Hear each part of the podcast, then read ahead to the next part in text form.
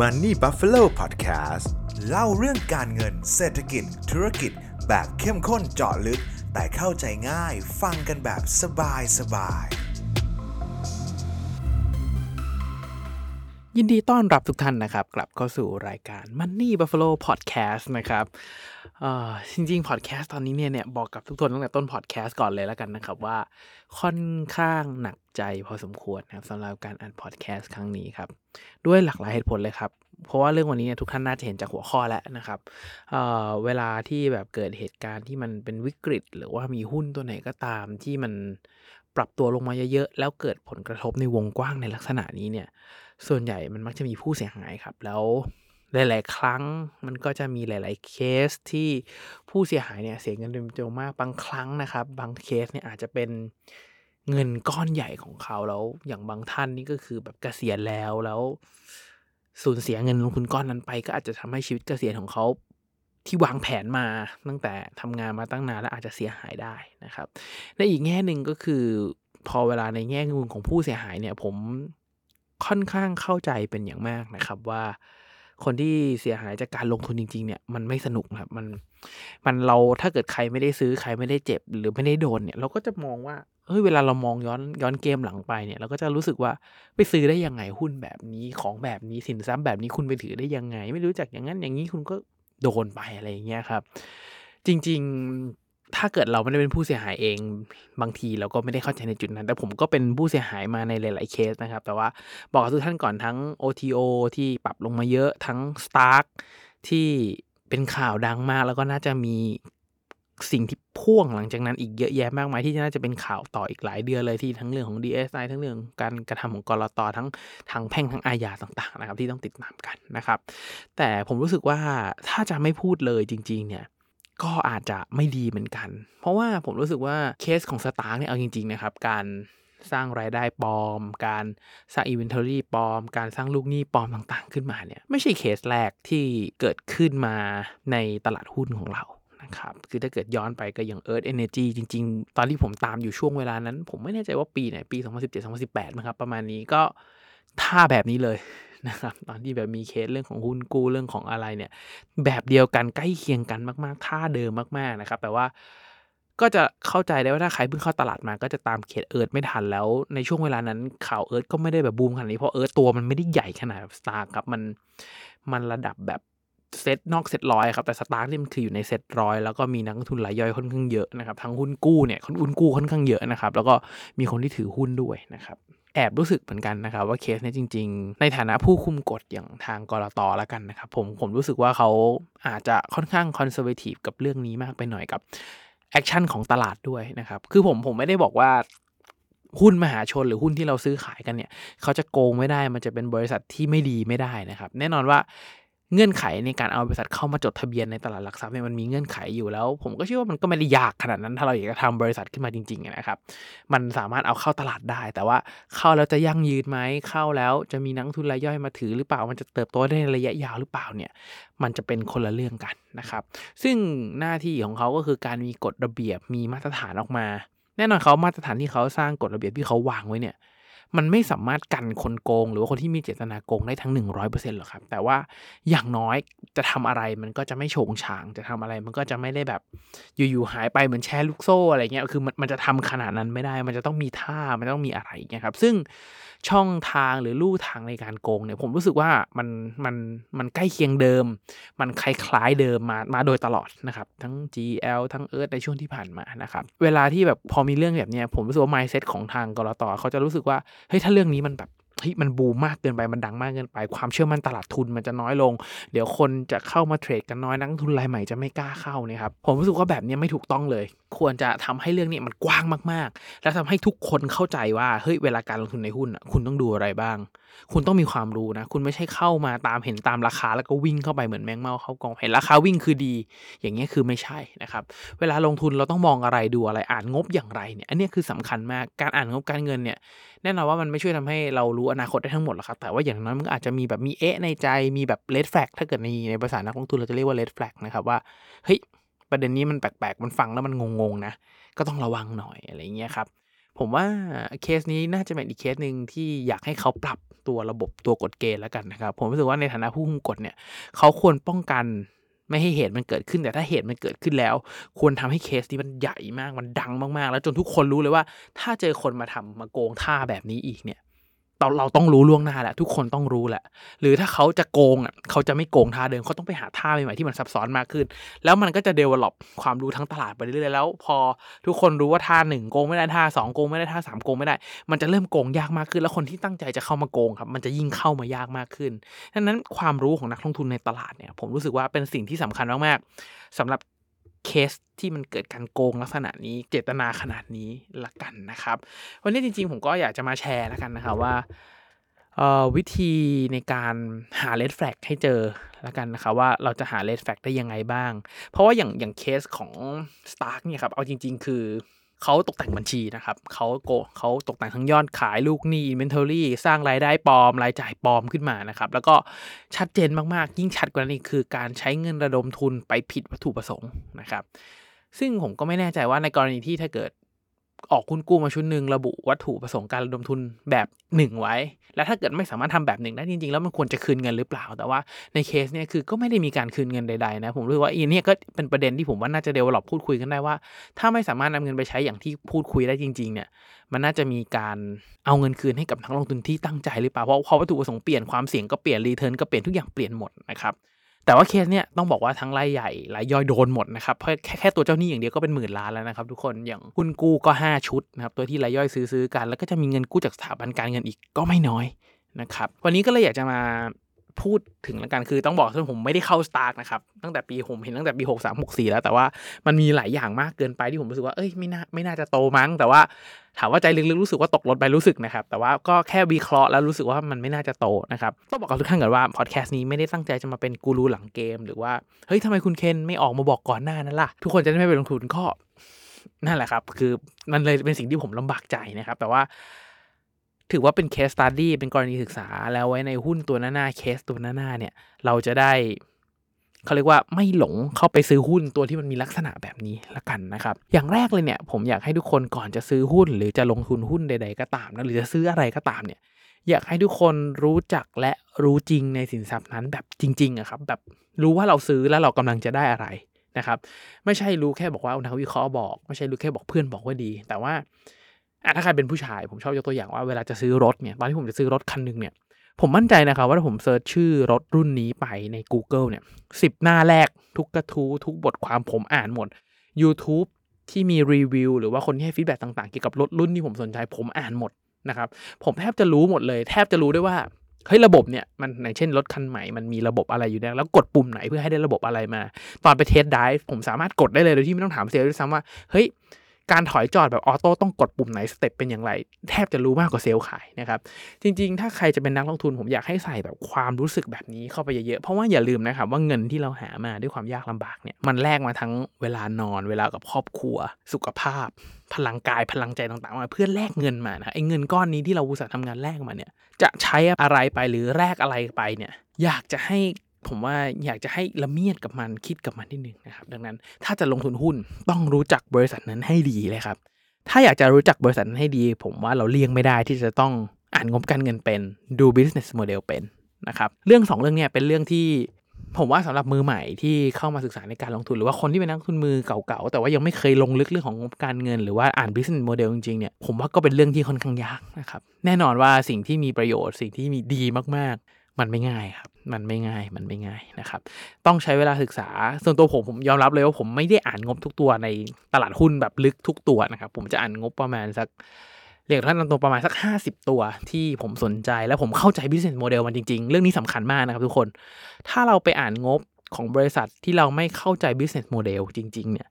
อ่านให้ตายก็ไม่เข้าใจครับ ไม่มีวันเข้าใจเลยอย่างอย่างหุ้นนะผมกล้าพูดเลยอย่างปตทเนี่ยครับผมอ่านหุ้นผมอ่านงบเขาไม่เข้าใจนะครับ เพราะว่าบริษัทลูกเขาเยอะมาก แล้วผมไม่ได้จบวิทวะหรือจบเคมีหรือจบอะไรลักษณะนั้นมาเลยทำให้ผมอ่านงบปตทผมปวดหัวนะครับแต่ว่าบอกก่อนนะครับว่าไม่ใช่ปตทลงทุนไม่ได้นะครับ แต่ผมแค่ไม่เข้าใจมันทั้งหมดนั่นเอง แต่ว่าถ้าถามว่าปตทเป็นหุ้นที่ดีไหมดีแน่นอนนะครับมันเป็นหุ้นตัวใหญ่เป็นหุ้นพลังงาน แล้วพลังงานแบบผูกขาดด้วยนะครับผูกขาดแบบเชิงนโยบายเชิงรัฐเลยยังไงก็ดีจ่ายปันผล2บาท ตอนนี้หุ้นราคาประมาณ 30 ปันผล 6-7%ยังไงก็ดีครับ แต่ว่าส่วนตัวผมเองถ้าจะลงทุนหุ้นแบบนี้ผมจะไม่ลงทุนเยอะนะครับเพราะผมไม่เข้าใจว่าหุ้นมันเป็นอย่างไรนะครับ แต่ว่าถ้าเกิดเป็นหุ้นแบบสไตล์อสังหาริมทรัพย์หน่อย หรือว่าเป็นหุ้นสไตล์ที่แบบแบบซื้อมาขายไป commodity หน่อยที่มันเข้าใจง่ายๆ ไม่ได้มีเชิงแบบ specialist มากๆ เนี่ย พอเราเข้าใจ business model ต่างๆ ของมันมากขึ้น อ่านงบการเงินมันจะง่ายขึ้นครับ เราจะเข้าใจว่า มันเป็นไปได้มากน้อยขนาดไหนนะครับ อย่างอย่าง STARK เนี่ยธุรกิจเขาคือธุรกิจสายไฟถูกไหมครับธุรกิจสายไฟสายเคเบิลเนี่ยถ้าไปดูไปดูแบบเขาเรียก baseline ของอุตสาหกรรมเนี่ย margin มันอยู่ประมาณ 5-6%นะทั้งทุกคู่แข่งทั้งหมดอยู่ 5-6%แต่ margin ของ STARK ถึง 10เอ๊ะมันเกิดอะไรขึ้นทำไมคนนี้ถึงเก่งจัง แล้วถ้าเกิดเราพอเราไปฟังผู้บริหารตอนพูด แล้วเขาตอบเรื่องนี้ได้แบบไม่เต็มเม็ดเต็มหน่วยครับ มันฟังแล้วมันรู้สึกว่ามันตอบคาถามเราไม่ได้นี่คือเลดแฟกเลยนะครับว่าเออมันมันแปลกๆนะ มันฟังแล้วมันยังไงยังไงอยู่นะและยิ่งธุรกิจสายไฟครับ ผมเชื่อว่าจะมีสักกี่คนที่รู้ว่าสายไฟบ้านตัวเองเนี่ย ใช้ยี่ห้ออะไรนะครับมันก็เลยรู้สึกว่าสายไฟจริง ๆ แล้วมันอาจจะไม่ใช่สินค้าที่มีแบรนด์หรือมีมูลค่า ทุกคนรู้แค่ว่าเปิดติดเป็นใช้ได้ใช้งานทนคือจบนะครับเพราะมันไม่มีแบรนด์มันก็จะแข่งกันเรื่องของราคาถูกไหมครับพอพูดแบบนี้มันก็จะเป็นแบบ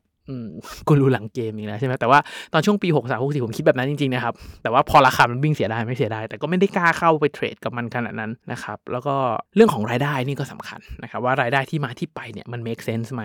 บริษัทที่ดีมี growth กำไร growth ใช่ครับ แต่ว่ากำไรที่ growth มันเนี่ยมันเป็นกำไรที่เติบโตแบบออร์แกนิกหรือเปล่านะครับคำว่าออร์แกนิกก็คือฐานลูกค้าขยายขายได้มากขึ้น รายได้กำไรมากขึ้นตาม margin ที่มีอย่างเงี้ยครับแต่ว่าถ้าเป็นธุรกิจที่เข้าช่วง price war แบบนี้ส่วนใหญ่แล้วก็จะเอารายได้เอากำไรแล้วกันนะครับ ไปเทคบริษัทอื่นๆ แล้วก็ขยาย market share ตัวเองนะครับดังนั้นเราก็ต้องไปดูอีกว่าการที่เขาเข้าไปเทคในบริษัทอื่นๆพวกเนี้ยมันเป็นการเทคที่คุ้มเงินลงทุนหรือเปล่าเทคแล้วทำให้มาจินเขาเพิ่มหรือเปล่าเทคแล้วทำให้สัดส่วนกำไรดีขึ้นหรือเปล่า นะครับอันเนี้ยสำคัญมากนะครับ อยากให้เข้าใจ business model ก่อนลงทุนทุกครั้งนะครับว่าเขาทำกำไรอย่างไร อย่างแบงค์ผมผมผมก็อ่านงบแบงค์รู้เรื่องนะเพราะว่าเคยอยู่สายการเงินทำงานธนาคารมาก่อน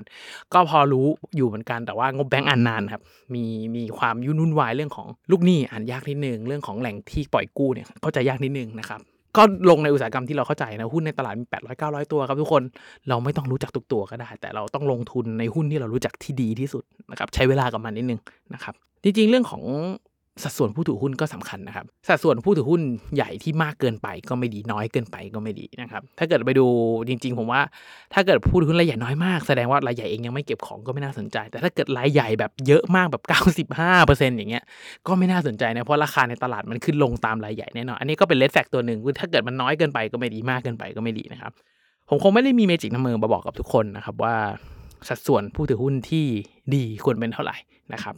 มันจะมีแบบเรนจ์ของมันอยู่ประมาณสักถ้าสัดส่วนผู้ถือหุ้นรายใหญ่สักสี่สิบถึงเจ็ดสิบเปอร์เซ็นผมว่ากำลังสวย แต่ถ้ามากหรือน้อยกว่านี้ ผมว่าอาจจะต้องดูลึกนิดหนึ่งนะครับ ศึกษามันเพิ่มนิดหนึ่งนะครับ อีกอันนึงผมว่าก็เป็น PE แหละครับ เป็นตัวเลขที่ผมว่าไม่หลอกใครนะครับ PE ที่เยอะไม่ได้หมายความว่าลงทุนไม่ได้ PE ที่ต่ำไม่ได้หมายความลงทุนได้นะครับ แต่ว่าให้ดูประกอบว่าเปรียบเทียบกับเพื่อนๆในอุตสาหกรรมแล้วกันนะครับว่าถ้าเกิดโผ PE มันสูงกว่าค่าเฉลี่ยมาก เพราะอะไรทำไมบริษัทนี้ถึง เทรดสูงกว่าค่าเฉลี่ยได้ขนาดนั้น เขามีอะไรเหรอเขามีแบรนด์เหรอเขามี secret sauce อะไรนะครับ ถ้าผู้บริหารตอบได้ไม่เต็มปาก ผมว่าหุ้นแบบนี้ลงทุนลำบากครับ อันนี้อันนี้ผมพูดถึงแง่ลงทุนที่ถือเอา dividend เอาปันผลเอา capital gain นะครับ ไม่ได้เทรดสั้นๆ เอาตามกระแสที่แบบคนหายหรือปั่นหุ้นนะครับ เอาแบบลงทุนถือกันยาวๆหน่อยนะครับ อีกตัวหนึ่งที่ห้ามมองข้ามเลยนะครับ ทุกคนคือหนี้ครับสัดส่วนหนี้ต่อทุน ถ้าหนี้ต่อทุนเยอะ แปลว่าเขาเลเวลเลตเยอะความเสี่ยงยิ่งสูงนะครับ แล้วถ้าเกิดอะไรผิดพลาดขึ้นมาเจ้าของเจ็บตัวน้อยมากนะคนที่เจ็บตัวคือเจ้าหนี้นะครับดังนั้นถ้า DE ratio สูงมากๆ ถ้าในเวลาถ้าเกิดเราเรียนกันเราบอกถ้า DE ratio สูงกว่า 2 ต้องระวัง ซึ่งเลขนี้ผมว่าก็ยังใช้งานได้อยู่นะปัจจุบันนะครับถ้าหุ้นตัวไหนที่ราคาไปแรงๆ DE สูงๆอันเนี้ยเดดแฟกสองตัวอย่างนี้คือผมแทบจะไม่เข้าไปถือแบบถือแต่ถ้าเกิดเทรดอีกเรื่องนะครับอันนั้นต้องดูกราฟประกอบด้วย ซึ่งผมว่า